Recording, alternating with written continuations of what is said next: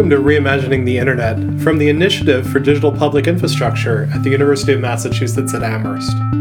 We're talking to researchers, techies, activists, academics, and journalists about what's wrong with the Internet and how to fix it. I'm your host, Ethan Zuckerman. Hello, everybody. Welcome to Reimagining the Internet. I remain Ethan Zuckerman here with you. Uh, and I want to introduce my dear friend, Jillian York. Uh, Jill is the Director of International Freedom of Expression for the Electronic Frontier Foundation.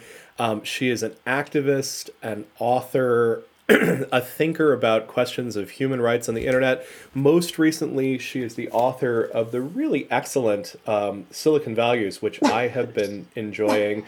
Jill and I know each other from way, way back. Uh, we worked together on the Global Voices Project. Uh, we worked together at the Berkman Klein Center at Harvard. We've co authored papers and book chapters together. Um, so we are longtime friends and collaborators.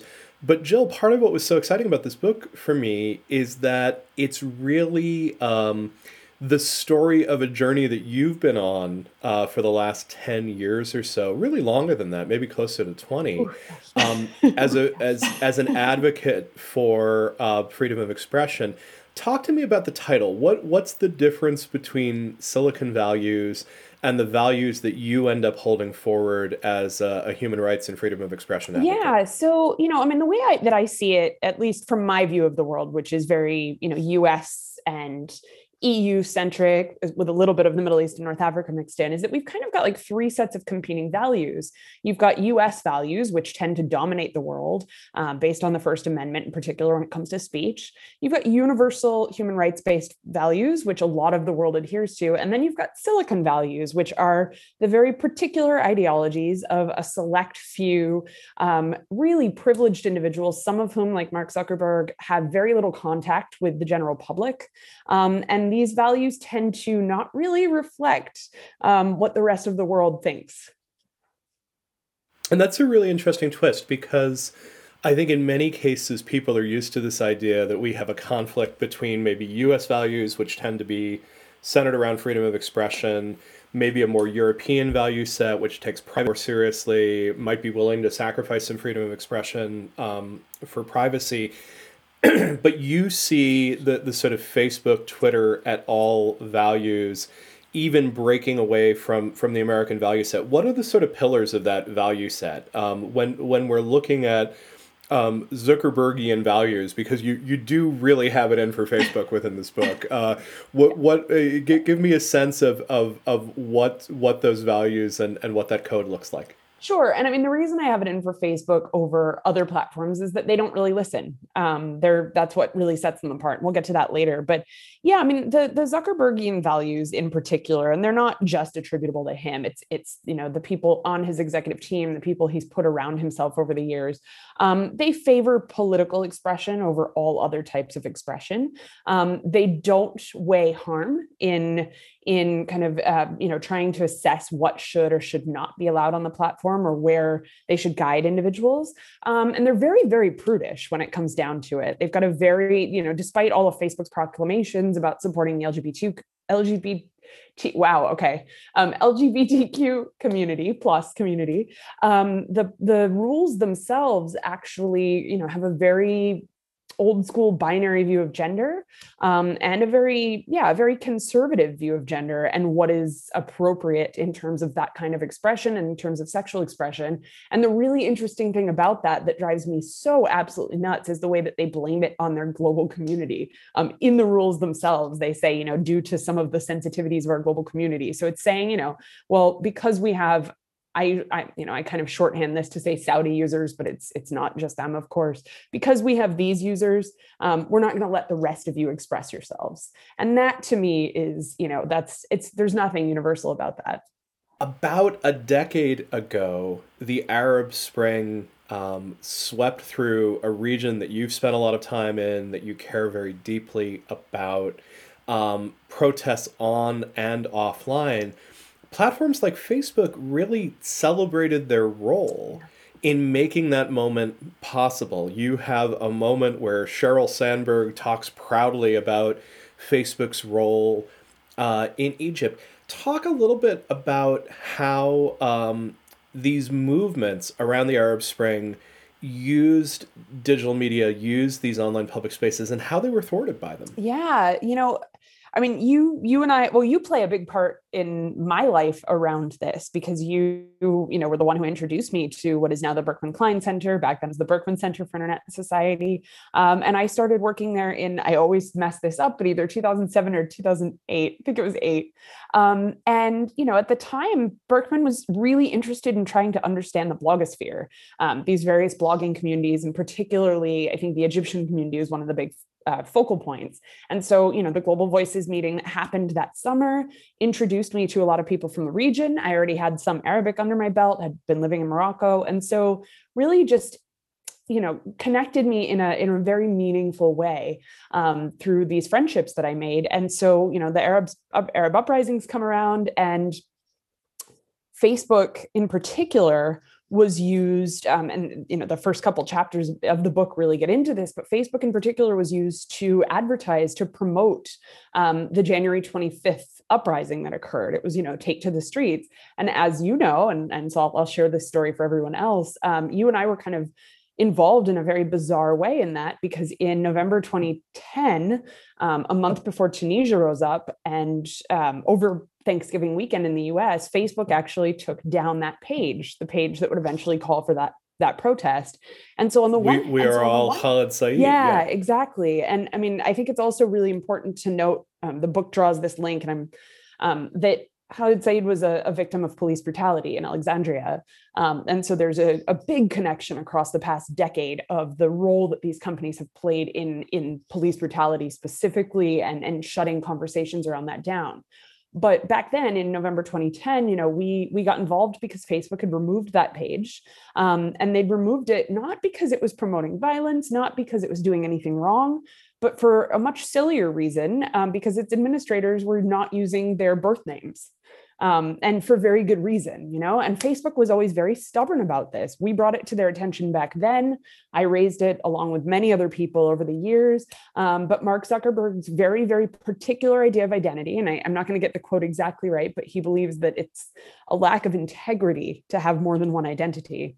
Um, because of that, this page was taken down and we had to fight to get it restored. And they eventually found a solution where someone using her real name, her birth name, stepped in. Um, and so then the uprising happens, the uprisings happen, and these companies kind of flip and are very, very happy to take credit for being the tool um, that enabled widespread promotion of these particular demonstrations.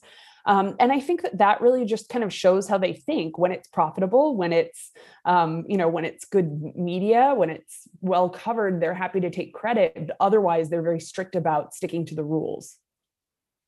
There, there's a bit of a sort of secret history in all of this, right? Where you're sort of revealing a lot of these conversations that happen behind the scenes. Our friend Wael Ghonim, um, who was one of the administrators of that page, you make the argument that one of the reasons he was able to get that page back was that he was a Google employee and that it was sort of an inside Silicon Valley thing. You know, if there hadn't been people like you who are sort of known to Silicon Valley, if there hadn't been Wael who was already known to Silicon Valley, um, it would have been perhaps a different outcome in terms of that particular page. And, and you sort of speculate a little bit about the role of that page as a mobilizer. What what talk a little bit about maybe in Syria, for instance, where the speech situation got so complicated um, as we started getting into the, the Syrian civil war. Um, are these platforms, were these platforms a good place to document what was going on in history? Yeah. So in the beginning, you know, and I mean, I obviously Syria is a really hotly contested topic, and I'm sure I'm going to get blowback for my views on it, um, which is, you know, always complicated. But, um, you know, the short version of it is that in March 2012, um, when the, you know, when some of our friends took to the streets in Damascus, and it was really like 25, 30 people, if I recall correctly. Um, way back then, these were really, you know, nonviolent protests. They started as kind of an echoing of what had happened in Tunisia and Egypt. And after um, some young boys in Daraa province were arrested for um, for their you know I, I, can't remember exactly what they did but they were arrested the town kind of rose up in anger and that's when the violence started and spread very quickly um, and there's all you know all sorts of precipitating factors of course i'm not a syria expert by any means but um, what happened with the platforms was really sad because in the beginning they i remember being at a conference you may have been there as well it, somewhere in california and i remember there was this really um, you know strong feeling from these platforms that they needed to be there for the sake of documentation. And so they changed their rules and youtube in particular changed their rules to allow things even like beheading videos um, because they recognized the importance of this documentation but as the Islamic State grew, um, the companies fell under pressure from the US government at first, and then other governments and the public to it's always to do more about terrorism. And as a result, they really flipped. They did a 180 and started taking down things that would be considered documentarian in nature. Um, and over the years, it's only gotten worse. What we've seen is Syrians without many, you know, uh, not much access to other tools. And I think that this is an important thing to note because some of the arguments that we get back, especially from the, the, the Western public, is well, why do Syrians need to use YouTube? Why can't they create their own site? Well, you're in a war zone. It's not that simple. And YouTube is right there on your phone. Um, and it's not like Vimeo and Dailymotion are any better about this. So, you know, Syrians use YouTube to document what's happening on the ground, Libyans as well. We've already seen evidence collected on these platforms, um, particularly by Syrian Archive. Uh, Mnemonic is the organization that runs that. Um, we've already seen it used in war crimes tribunals. Um, but these companies, because of the because of the Islamic State, because of Al Qaeda, because of the growing pressure around terrorism, they have sort of failed to take this into account. Um, and they're increasingly using automation, which detects things in a way that is not nuanced, and, and therefore the content gets removed. So let, let, let's unpack the history a little bit, right? So as we're heading into the Arab Spring, these platforms generally don't know that they're being used as points of mobilization, right? Facebook is enormously important in Tunisia. It's one of the few ways that video is getting out around the protests and then it's being picked up and rebroadcast on Al Jazeera. Um, it ends up being used in Egypt thanks to you and some other people behind the scenes sort of advocating for this to be out there. There is this wave, this brief period where the platforms have thoroughly embraced this um, I'm remembering an experience of being contacted by friends in Bahrain who have posted footage of police firing live ammunition at protesters, and they're just begging me to archive it as quickly as I can for fear that YouTube's going to take it down. And I do, of course. But YouTube, to their enormous credit, even without prompting from you, me, or anybody else, keeps it up with a page saying, look, this is violent content. It would normally be outside of our terms of service, but it's historically important, then we're going to leave it up. And then you're saying there's a move after that where they move in a different direction. Mm-hmm. You have this long and really thoughtful examination of what it means to be a terrorist group. Can you talk a little bit about sort of Silicon values and those Washington D.C. determinations of who is is on these various different terrorism lists. Yeah, absolutely. And before I get into that, I just want to point out the one it's funny because the one platform you didn't mention there was Twitter. And I think Twitter was the only one to have that awareness, primarily because of how Twitter had been used um, around Gaza in 2008 when, when Gaza was attacked. And so Twitter, you know, had this very different view. Um, and in fact, I remember in 2012, Twitter fighting um, not I guess not fighting, but publicly declaring the importance of leaving up terrorist groups um, because of the response they were getting from countries in the global south. And I, the example I remember in particular, I don't remember if I included it in the book or not, was um, that a Kenyan police chief had spoken on the record about the importance of Al Shabaab being able to use Twitter because it helped them to track it, um, to track their movements. So Washington D.C.'s view of terrorism is a very vengeful one. Um, it's it's you know who's classified as a terrorist on the United States Foreign Terrorist Organization list is based on who the U.S. doesn't like or who has attacked the United States. This is very different from the EU approach and even the UK approach, as well as the UN approach, which is much narrower than all of them. Um, and so you know, I mean, I there's a lot of um, expertise here that I don't know as well as some of the folks I quoted. Lisa Stampnitzky, I rely on her a lot for this and her excellent book um, on the politicization of the term. But basically, the US list goes far overboard, in my opinion, and includes, in a number of cases, groups which are um, state actors or semi state actors. And Hezbollah is the easiest example for me to talk about because I know Lebanon very well. Now, Hezbollah is on the US list, they're on the German list. Um, they it, other countries make a distinction between their military wing and their political wing. But basically, what this means for the platforms um, so the platforms have always, as far as I can tell, though they never admit it publicly, they've always followed US law. Now, whether they're required to do so or not is kind of an ongoing legal question. There is case law around this. And when a group is um, additionally sanctioned by the Treasury Department in the way that some Iranian groups are, then you know there's much more of a legal liability. But for the most part, this is still up in the air. Um, and yet, despite that, these platforms have taken a very conservative approach, Twitter being the, the exception, although they've kind of changed over the years. Um, and that conservative approach means that they not only take down content posted by the terrorist groups, which would be a, a slightly reasonable position, I think, but they post, uh, they remove most things that are even dialogue about them. Um, we've seen that they make exceptions. There was a report a couple weeks ago from The Guardian on making exceptions in like Myanmar and the Middle East and North Africa. But for the most part, this means that people in countries like Lebanon, where Hezbollah, like it or not, plays an important role in politics, people there, you know, can't necessarily talk about that. Um, and we're worse yet, you know, Lebanon has a very complicated history, as we know from what's been happening the past couple years there. Um, but some of the the political groups there, some of the political parties are have been and still are also engaged in violence. And so the US in, and the companies based in the US are picking and choosing winners in that fight. Um, and that to me is just the antithesis of how these universal values should work. Is this a question of geographic concentration, i.e., all these people are in Silicon Valley and don't necessarily have the knowledge on the ground of the dynamics of a place like Lebanon or Myanmar, where Facebook has, has really had a difficult time?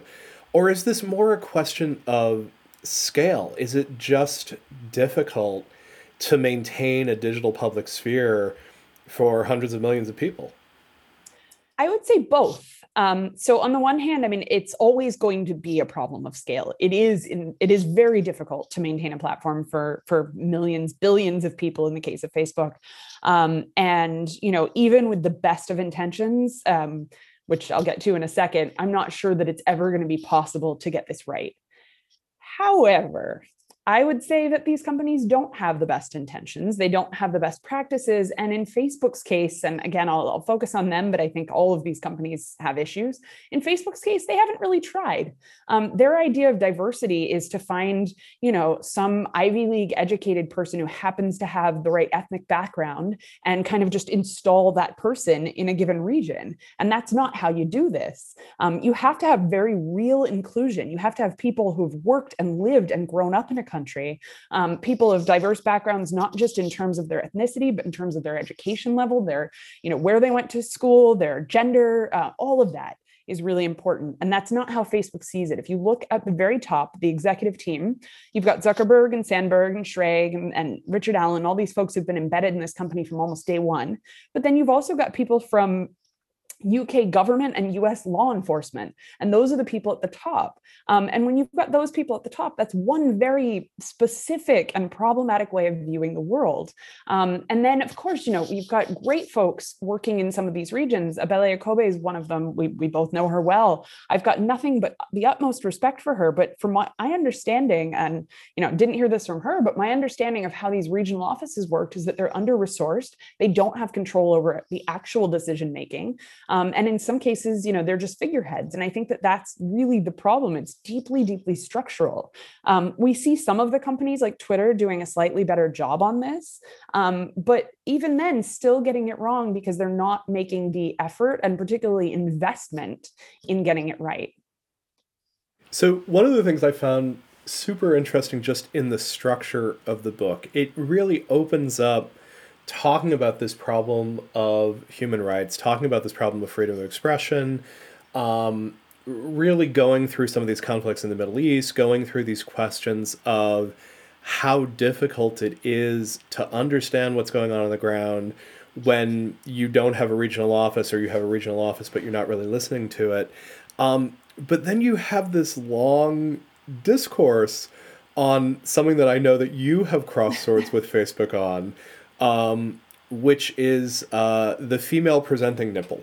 Oh, yeah. Uh, oh, yeah. So I, I'm interested both in the story, but also in sort of how this fits into your larger arc of talking about human rights and freedom of expression.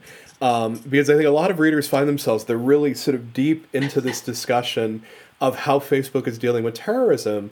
And then we find ourselves dealing with um, what at first can feel like a different topic, but you end up arguing that it's it's really fundamentally connected and connected to this idea of who gets to decide what is and what is not acceptable speech.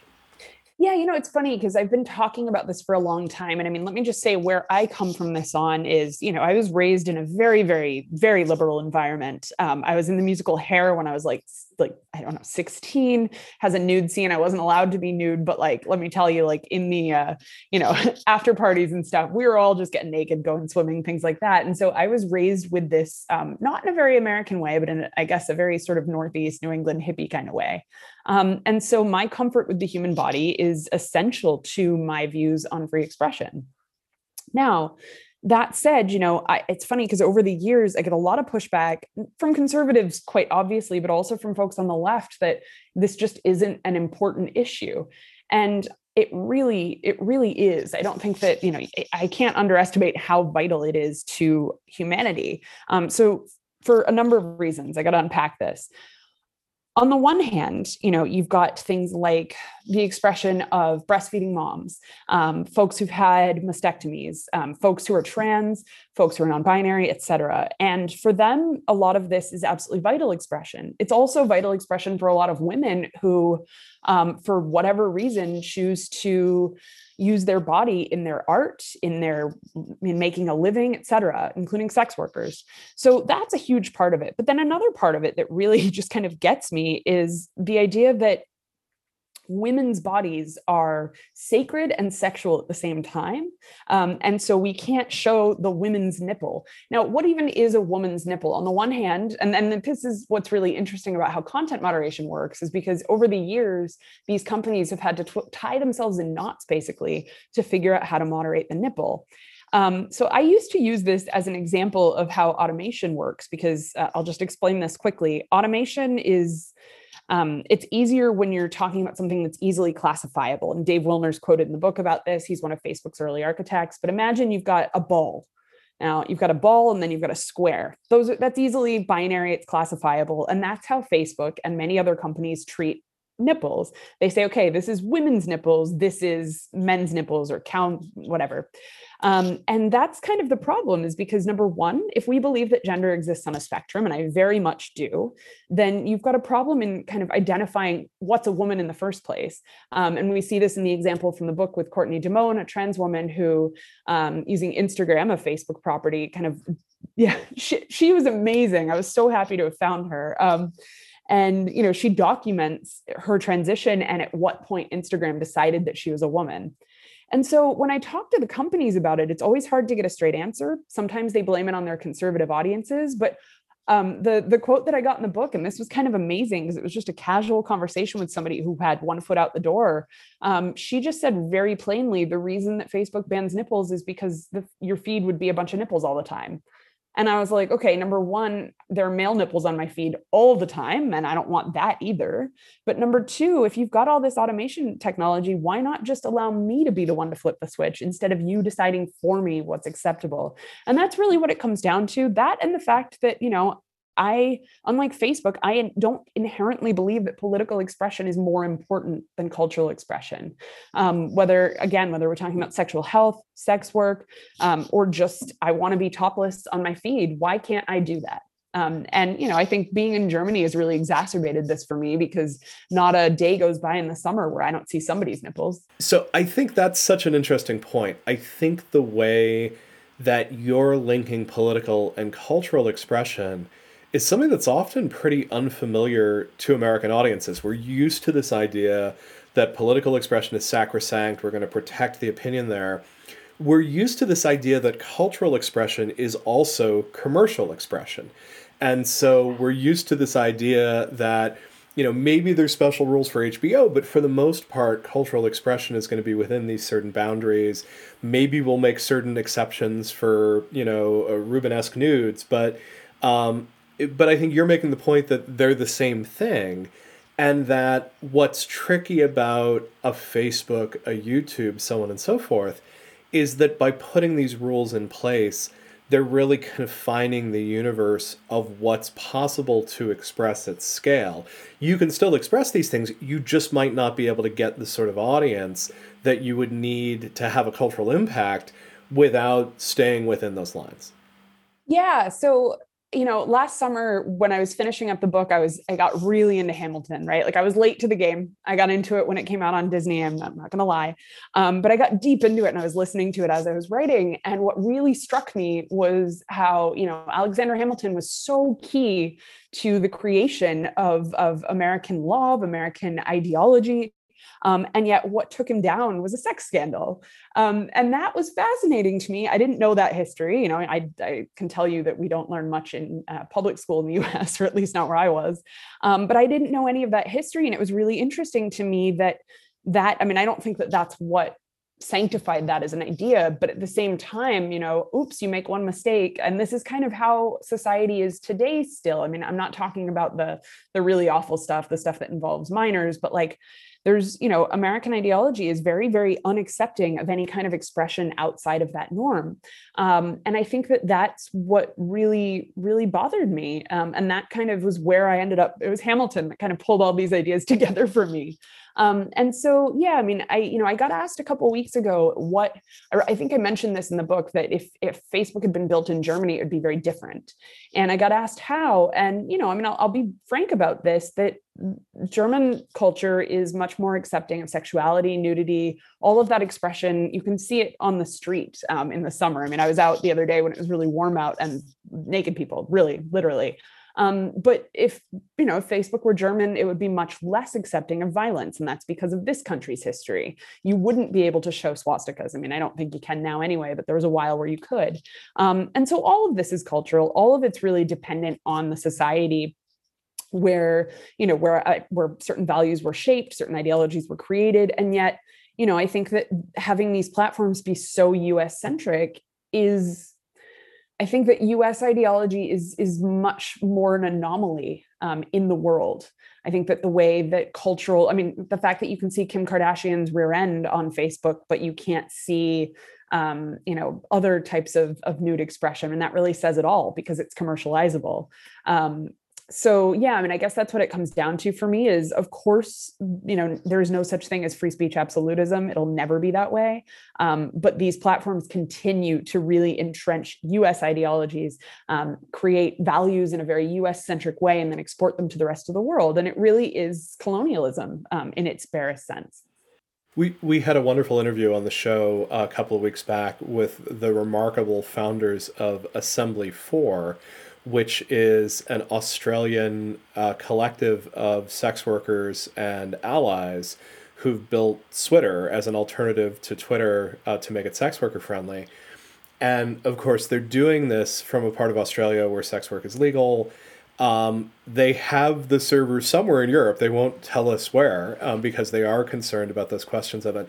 But even more than that, they've sort of found that they're concerned about coming to the United States. Um, they're really worried that simply appearing in the US uh, might open them to arrest, despite the fact that what they're doing is running an open social network. Um, so there is that way in which that hegemony, you know, sort of extends to control over physical space. You and I both, you know, did a lot of our our formative intellectual work at, at a place like the Berkman Center, which you know really had a lot of these thoughts about sort of borderlessness and the internet as its own sort of original space. Um, you address in the book John Perry Barlow and these sort of dreams of of borderlessness. Um, have we reached a point where we understand that that borders aren't going away, and unfortunately, they're still enormously powerful?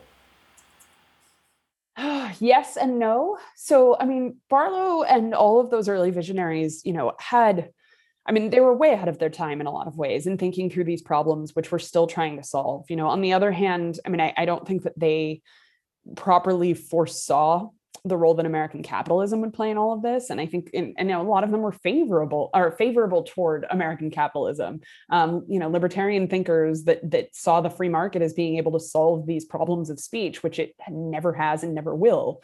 Um, and so, yeah, I mean, I think I, I'm an optimist in the idea that we could still see a borderless world in the future. I'm very much, um, you know, an advocate against borders but yeah, in terms of whether or not we're going to see a borderless world, I mean, it's up to us ultimately. Well, look, on that sort of hopeful question, um, I just want to thank you. This is Jillian York, Director of International Freedom of Expression for the Electronic Frontier Foundation, author of the excellent, the entertaining, the inspiring, the very much worth your time uh, Silicon Values. Thank you so much for being with us and reimagining the internet. Thank you, Ethan. It's been a pleasure.